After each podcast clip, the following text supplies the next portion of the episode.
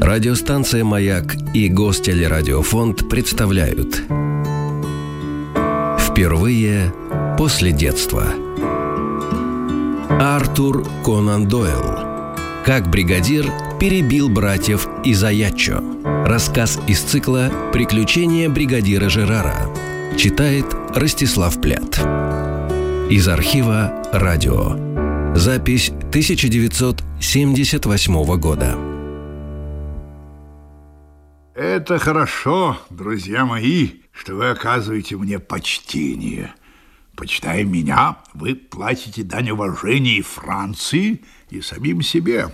Перед вами не просто старый седоусый вояка, уплетающий яичницу и запивающий вином. Нет, перед вами осколок истории, последний из славного поколения солдат, тех солдат, что стали ветеранами еще в мальчишеском возрасте, научились владеть саблей раньше, чем бритвой, и в сотне сражений ни разу не дали врагу увидеть, какого цвета их ранцы. Да, даже теперь стоит мне задремать в кресле, как передо мной проносятся эти великие воины, егеря в зеленых куртках, великаны-кирасиры, уланы Понятовского, драгуны в белых плащах и колыхающиеся медвежьи шапки конных гренадеров.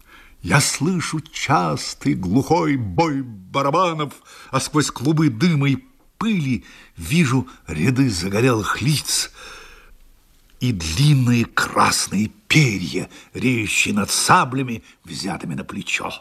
А вон едет рыжеголовый Ней и Лефевр с бульдожьей челюстью, и чванливый, как истый гасконец, Лан. И, наконец, среди сверкающей меди развивающихся плюмажей я различаю его, человека с бледной улыбкой, сутулыми плечами и отсутствующим взглядом.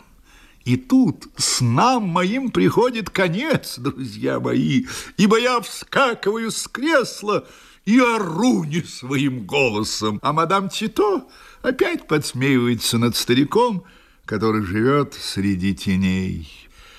Да, когда императору требовалось доверенное лицо для услуг, он оказывал мне честь, вспоминая имя Тьена Жерара – хотя это имя частенько выпадало у него из памяти при распределении наград. Ну, все же я в 28 лет был полковником, а в 31 год бригадиром, так что у меня нет причин обижаться на него.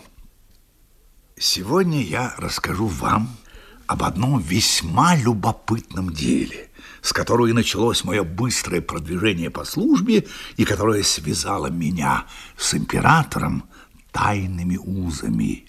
Но сначала я хочу вас кое о чем предупредить. Слушая мои рассказы, вы должны помнить, что перед вами человек, который видел историю, так сказать, изнутри.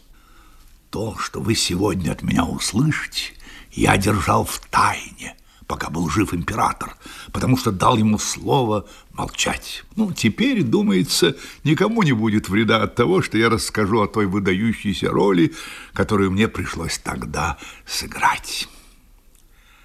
Надо вам сказать, что во время Тильзитского мира я был самым обыкновенным лейтенантом 10-го гусарского полка, небогатым и незнатным.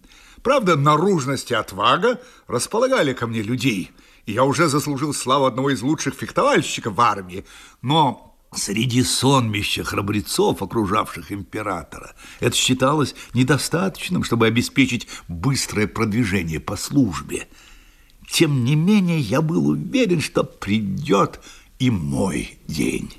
Хотя мне и не снилось, что это будет так скоро. Сижу я однажды дома и играю в карты с Моратом, исконно егерского. Как вдруг открывается дверь, и входит Лассаль наш полковник. Но вы помните, какой это был красавчик и щеголь, и небесно-голубой мундир десятого полка шел ему необыкновенно. «Малыш», — сказал он, похлопав меня по плечу, «тебя желает видеть император сегодня в четыре часа». От этих слов Комната пошла ходуном перед моими глазами, и мне пришлось ухватиться за край ломберного стола. «Что?» — воскликнул я. «Император?» «Именно», — сказал он, улыбаясь моему изумлению. «Но ведь император не знает о моем существовании, полковник», — возразил я. «Как он может послать за мной?» «Это меня тоже удивляет», — ответил Лассаль, покручивая ус. «Если ему понадобился храбрый Рубака, зачем снисходить до одного из моих лейтенантов, когда у него есть полковники?» Однако, — добавил он, еще раз хлопнув меня по плечу со свойственной ему веселой простотой, — у каждого в жизни есть свой счастливый случай. У меня уже был, иначе бы я не стал командиром 10-го гусарского. Вперед, мой мальчик! И пусть это будет первым шагом к тому, чтобы сменить кивер на треуголку. Дело вот в чем, юноша, продолжал он со своей обычной грубоватостью. Нынче утром я был у императора в его личном кабинете, когда ему принесли письмо. Он вскрыл его и вдруг так вздрогнул, что письмо полетело на пол. Я поднял его и передал императору.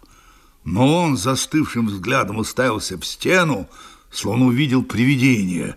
«Братья из Аяччо!» – пробормотал он. И снова «Братья из Аяччо!»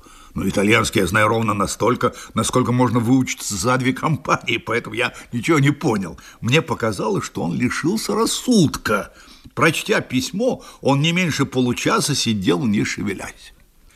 «Я полагаю, Лассаль, — сказал он наконец, — что в вашем полку есть отважные молодые офицеры. Безусловно, ваше величество, ответил я. Если бы вам понадобился такой, на которого можно положиться в важном деле, но который не стал бы зазнаваться, вы понимаете меня, Лассаль, то кого бы вы выбрали?»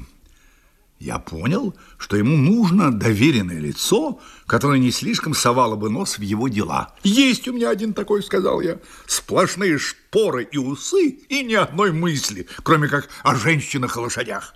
«Такой мне и нужен», — сказал Наполеон. «Приведите его сюда ко мне в четыре часа. Так что, юноша, я отправился прямо к вам и думаю, что вы не посрамите чести десятого гусарского».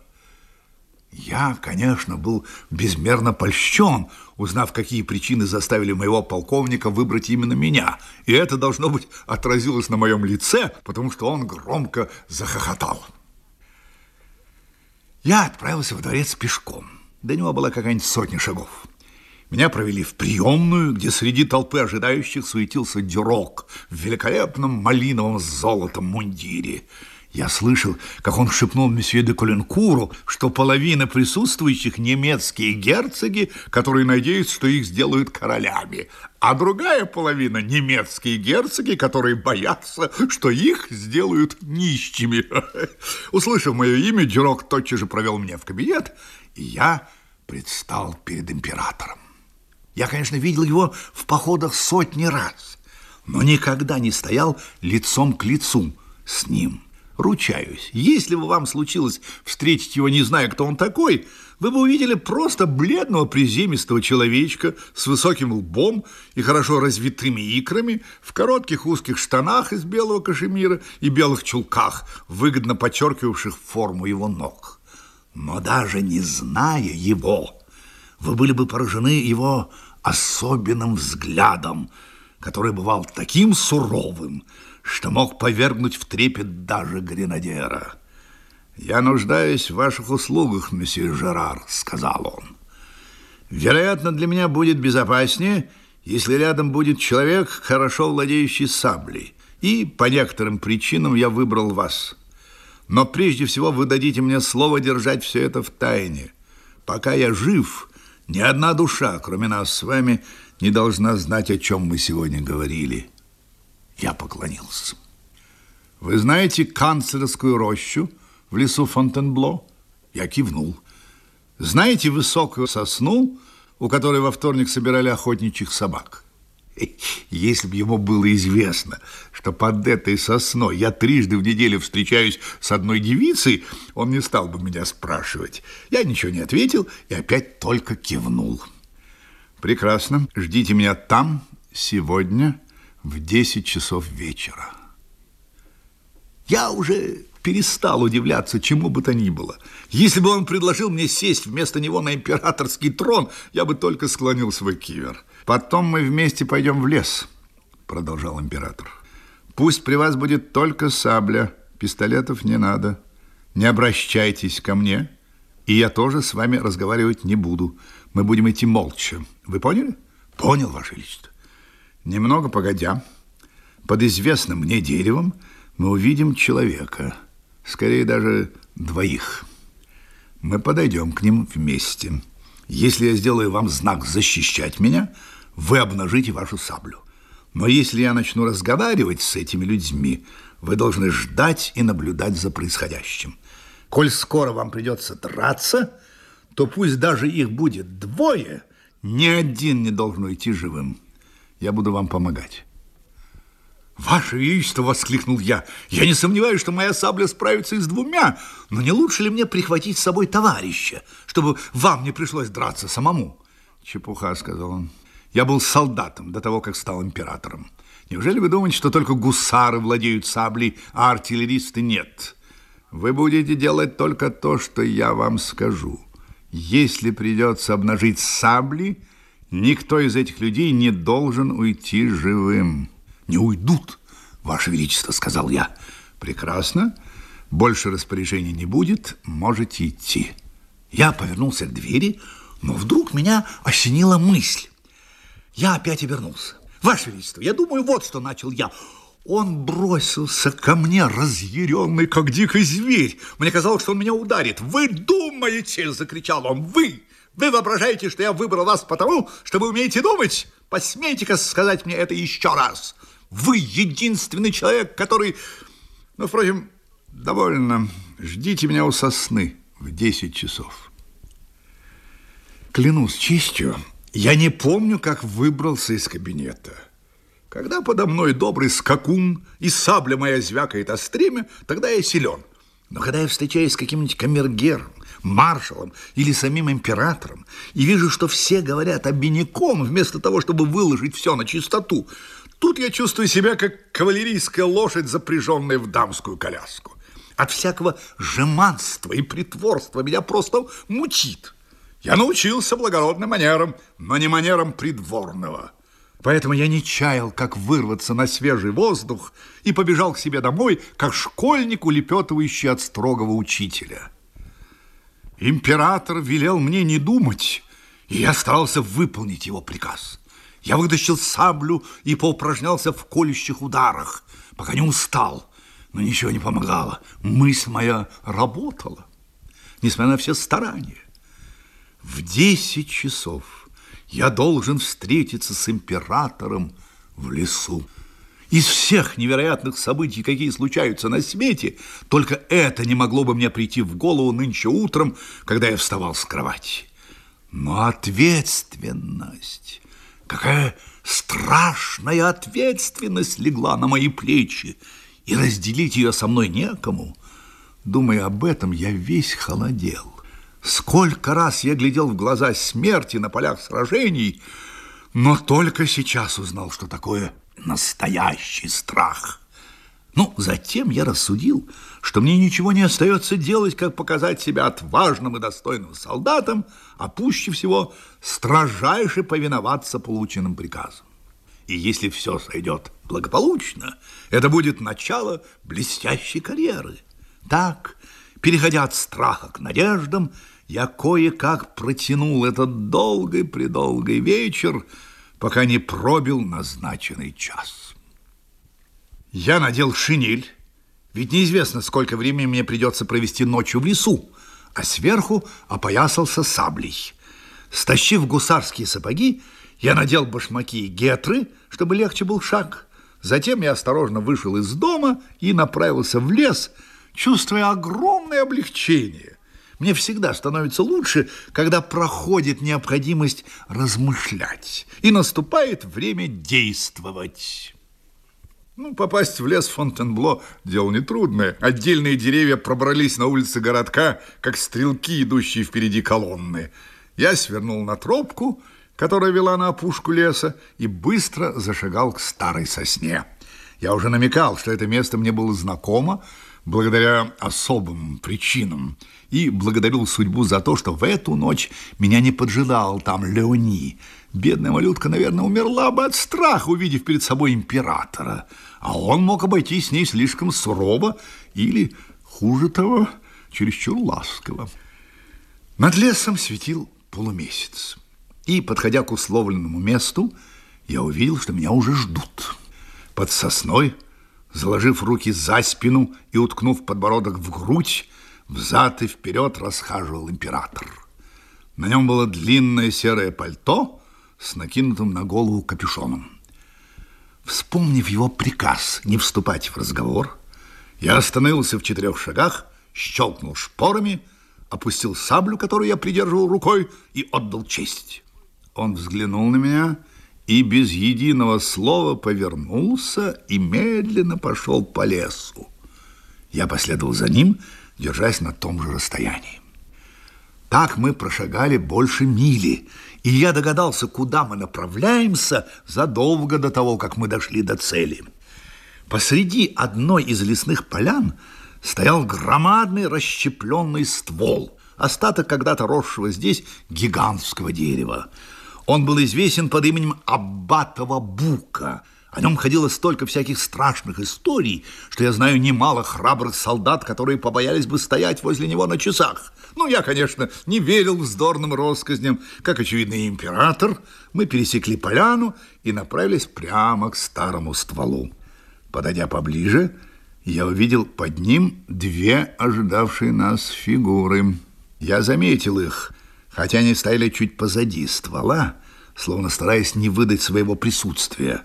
Но когда мы приблизились, они вышли из тени и двинулись нам навстречу. Император оглянулся на меня и чуть замедлил шаг. Теперь я был уже на расстоянии вытянутой руки от него. Ну, само собой, саблю я передвинул вперед и успел хорошо рассмотреть подходивших к нам людей – один из них был высок, я бы даже сказал, на редкость высок. Другой был ниже среднего роста и шел проворным, уверенным шагом. Оба были в черных мантиях, одетых на манер плащей мюратовских драгун. На обоих были плоские черные шляпы, какие я потом видел в Испании. Поля затеняли их лица, хотя мне было видно, как из-под них сверкали глаза. Они бесшумно скользили, приближаясь к нам. Император остановился. Два незнакомца тоже остановились в нескольких шагах. Я подошел к императору и стал рядом с ним. Так мы стояли лицом к лицу, не произнося ни слова. Я глядел больше на Высокого. Он был чуточку ближе ко мне – и от меня не укрылось, что он взвинчен до предела.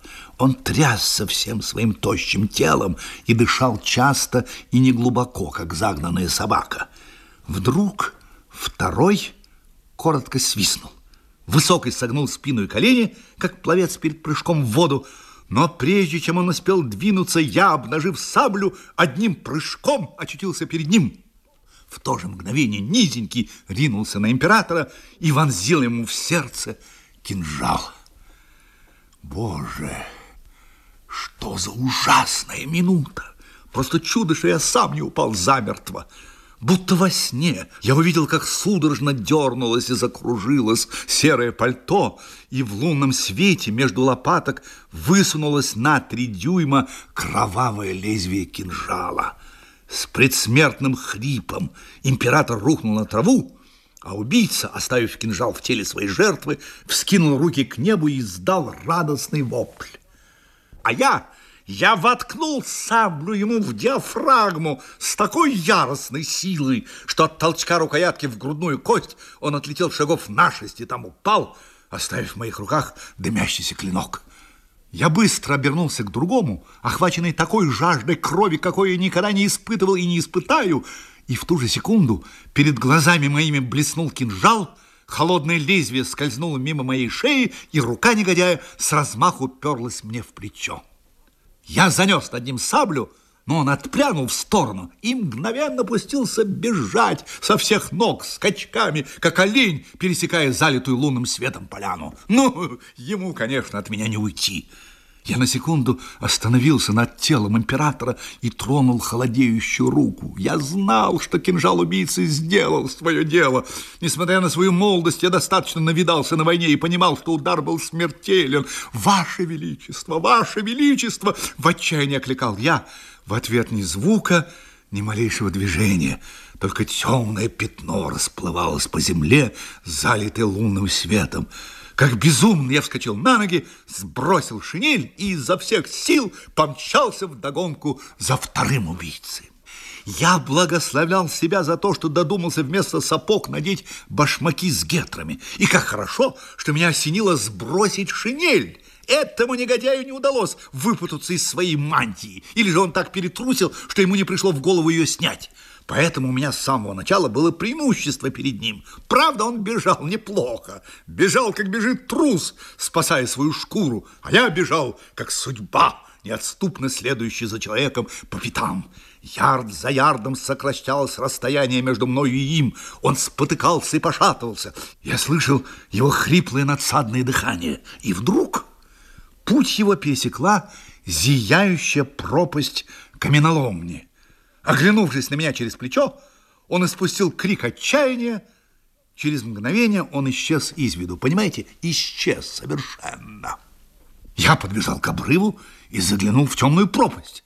Неужели он бросился вниз? Я решил было, что так оно и есть. Но вдруг снизу донеслись тихие прерывистые звуки. Это слышалось его дыхание, и я догадался, где он. С краю каменоломни на небольшом выступе под обрывом стоял дощатый сарайчик, где рабочие хранили свои инструменты. Убийца, конечно, юркнул туда. Он, должно быть, думал, что в темноте я не рискну последовать за ним. Ха-ха! Плохо же он знал Этьена Жерара. Одним прыжком я очутился на выступе, еще прыжок, я ворвался в дверь, услышал в углу дыхание убийцы и навалился на него сверху. Он боролся, как дикая кошка, но где ему было одолеть меня этим коротким кинжалом? Кажется, я проткнул его насквозь первым же неистовым ударом, ибо хоть он и продолжал орудовать кинжалом, но рука его слабела все больше и больше, и, наконец, кинжал со звоном упал на пол. Убедившись, что он мертв, я поднялся и вышел на освещенную луной площадку. Слыша, как кровь звенит у меня в ушах, сжимая в руке обнаженную саблю, я бесцельно шагал по вересковой пустоши, пока не поднял голову и не увидел, что нахожусь на поляне возле Аббатова бука, и вдали темнеет суковатый ствол — с которым теперь, наверное, навсегда будет связана самая страшная минута в моей жизни. Я сел на поваленное дерево, положив на колени саблю, обхватил голову руками и пытался осмыслить, что же произошло и что сулит мне грядущее. Император доверил мне свою жизнь. Император убит. Эти две мысли стучали у меня в мозгу, пока не вытеснили с собой все остальные. Он пришел сюда вместе со мной, и он мертв. Я сделал все, что он приказал мне при жизни. Я отомстил за него, когда он умер. Но что из того? Все будут считать, что виноват во всем я. Быть может, меня даже сочтут убийцей. Что я могу доказать? Где мои свидетели? Разве я не мог быть сообщником убийц? Да, да, да, я обесчещен навеки. Я стану самым отверженным, самым презренным человеком во Франции. Конец всем моим честолюбивым мечтам о военной карьере, конец всем надеждам моей матушки. Я горько усмехнулся при этой мысли – что же мне сейчас делать? Идти в Фонтенбло, поднять на ноги весь дворец и объявить, что великий император был убит в двух шагах от меня? Это я не могу, нет, не могу. Для благородного человека, которого судьба поставила в такое ужасное положение, я упаду грудью на свой опозоренный клинок и разделю участь императора, если уж не сумел предотвратить ее. Я встал. Каждый нерв во мне был натянут перед этим последним скорбным подвигом. Но, подняв глаза, я вдруг увидел нечто такое, от чего у меня перехватило дух. Передо мной стоял император. Между нами было ярдов десять, не больше. Луна светила прямо в его строгое бледное лицо. Он был все в том же сером пальто, но капюшон был откинут, а пуговицы расстегнуты, и я увидел зеленый мундир и белые панталоны. Руки его по обыкновению были заложены за спину, подбородок опущен на грудь. «Итак», — произнес он таким ледяным суровым тоном, на какой был способен только он, «докладывайте, лейтенант Жерар». Вероятно, если бы он еще минуту простоял молча, я бы лишился рассудка. Но именно этот резкий военный приказ и был мне необходим, чтобы прийти в себя. Мертвый или живой, но это был император, и он требовал от меня ответа. Я вытянулся и отдал честь. «Я вижу, одного вы убили», — сказал он, кивнув головой в сторону старого бука. «Так точно, Ваше Величество». «А другой убежал?» «Никак нет». Ваше Величество, я убил и второго. Что? Воскликнул он. Вы хотите сказать, что убили обоих? Он подошел ко мне ближе, и при лунном свете зубы его сверкнули в улыбке. Один труп лежит здесь, Ваше Величество, ответил я, другой в сарае для инструментов у каменоломни. Значит, братьев из Аячо уже нет на свете, воскликнул он и, немного помолчав, заговорил как бы сам с собой – и черная туча уже не будет висеть над моей головой. Он положил мне руку на плечо. «Вы отлично справились с делом, мой юный друг», — сказал он. «Вы оправдали свою репутацию». Значит, этот император живой человек, с живой плотью и кровью. Я чувствовал прикосновение его маленькой пухлой ладони. Но то, что я видел собственными глазами, не выходило у меня из головы. И я уставился на него таким растерянным взглядом, что губы его снова раздвинулись в улыбке. «Нет-нет, месье Жерар», — сказал он, — «я не призрак и не был убит на ваших глазах. Идите сюда, и вам все станет ясно». Он повернулся и пошел к огромному старому стволу. Там, на земле, по-прежнему лежали два трупа, а возле них стояли два человека. Они были в чалмах, и я узнал Рустема и Мустафу, двух мамилюков из императорской охраны. Император остановился над лежащей на земле серой фигурой и, откинув с головы ее капюшон, открыл чужое, незнакомое лицо. «Вот лежит верный слуга, отдавший жизнь за своего господина», — произнес он. «Месье де Гуден, как видите, был похож на меня фигурой и походкой». Какая иступленная радость нахлынула на меня, когда все объяснилось. Он улыбнулся, видя мое ликование. Мне хотелось броситься ему на шею и сжать в своих объятиях, но император, словно угадав мои намерения, отступил на шаг назад. «Вы не ранены?» – спросил он. «Нет, не ранен, Ваше Величество, но еще минуты я бы от отчаяния вздор, вздор!» – перебил он. «Вы были молодцом, а ему следовало быть поосторожнее. Я видел, как все это произошло». Вы видели, Ваше Величество? Значит, вы не слышали, что я шел за вами по лесу? Я не выпускал вас из виду с той минуты, когда вы вышли из дома и до того, как упал бедный Дегуден. Мнимый император шел впереди вас, а настоящий сзади, а теперь вы будете сопровождать меня во дворец. Он шептом что-то приказал мамилюкам, те отдали честь и остались стоять на месте – я же пошел вслед за императором, и даже ментик мой раздувался от гордости. Честное слово, я всегда держался, как подобает гусару, но даже сам Лассаль никогда не выпячивал грудь под доломаном так кичливо, как я в ту ночь. Кому же греметь саблей и звенеть шпорами, как не мне, Этьену Жерару, поверенному императора, лучшему рубаке легкой кавалерии, человеку, зарубившему двух мерзавцев, покушавшихся на жизнь Наполеона? Но он заметил мою развязную походку и обрушился на меня, как гром небесный. «Так-то вы держите себя, выполняя секретное поручение», – прошипел он, и глаза его загорелись холодным огнем. Так-то вы хотите заставить ваших товарищей поверить, что ничего особенного не произошло.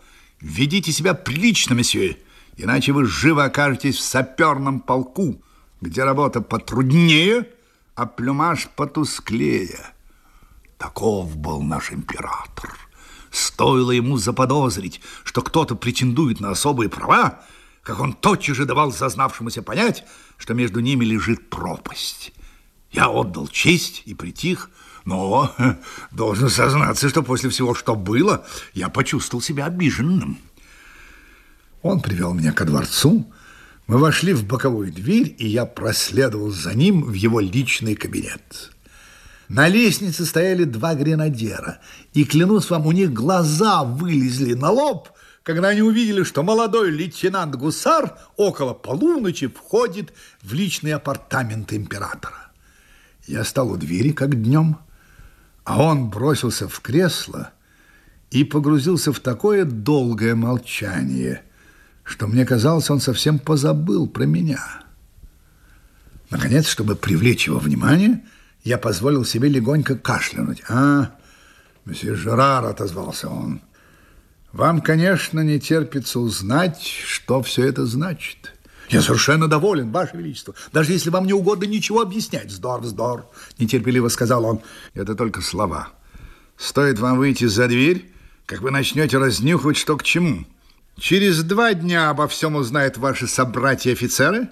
Через три слухами будет полон весь Фонтенбло, а через четыре это дойдет до Парижа.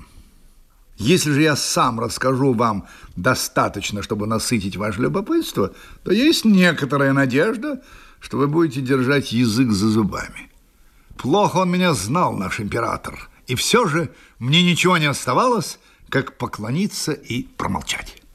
Я вам все объясню в нескольких словах, сказал он скороговоркой, принимаясь шагать по комнате. Они корсиканцы, эти двое.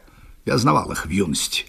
Мы были членами одного общества. Называли мы себя братья из Аяччо. У нас существовали суровые законы, которые нельзя было нарушать безнаказанно. В то время не было более верного члена братства, чем я, но обстоятельства изменились, и теперь подчинение этим законам не принесло бы добра ни мне, ни Франции. Они же хотели заставить меня подчиняться и сами навлекли беду на свои головы. Эти двое были главарями общества – они приехали с Корсики и пригласили меня встретиться в назначенном ими месте. Я знал, что означает это приглашение. Еще ни один человек не возвращался живым после такого свидания. С другой стороны, я не сомневался, что если я не приду, то несчастье не миновать. Не забывайте, что я сам член этого братства и знаю его обычаи. И снова возле рта у него появилась жесткая складка, а в глазах мелькнул холодный блеск. «Вы понимаете, что я оказался между двух огней, месье Жерар», — сказал он. «Как бы вы поступили на моем месте?» «Дал бы приказ десятого гусарскому, Ваше Величество!» — воскликнул я. «Дозорные прочесали бы лес вдоль и поперек и бросили бы к вашим ногам этих негодяев!» Он усмехнулся и покачал головой. «Я не хотел, чтобы их взяли живыми. У меня на то были очень веские причины», — сказал он. «Вы, надеюсь, понимаете, что язык убийцы — такое же опасное оружие, как кинжал. Не стану от вас скрывать, я хотел любой ценой избежать скандала. Вот почему я велел вам не брать с собой пистолет. И вот почему мои мамилюки уничтожат все следы этой истории, и никто ничего не узнает. Я перебрал в уме множество планов и уверен, что выбрал лучший. Если бы я послал с Дегуденом в лес не одного спутника, а больше, братья не появились бы. Но из-за одного человека они не стали бы менять свои планы и не упустили бы возможности покончить со мной. Когда я получил их приглашение, у меня случайно находился полковник Лассаль. И это навело меня на мысль выбрать для моей цели одного из гусар. Я остановил выбор на вас, месье Жерар, потому что мне был нужен человек, который умел бы владеть саблей и не стал бы совать нос в мои дела больше, чем мне хотелось бы. Я верю, что вы и в этом отношении оправдаете мой выбор, как вы оправдали его в смысле ловкости и отваги. «Ваше Величество!» – ответил я. «Можете на меня положиться». «Пока я жив, – сказал император, – вы никому не скажете ни слова об этом». Я выброшу эту историю из головы, Ваше Величество. Я начисто сотру ее из памяти, словно ничего подобного никогда и не бывало. Клянусь, я сейчас выйду из вашего кабинета точно таким, каким был нынче в 4 часа, когда я сюда вошел. Это невозможно, улыбнулся император. Днем вы были лейтенантом. Позвольте пожелать вам спокойной ночи, капитан.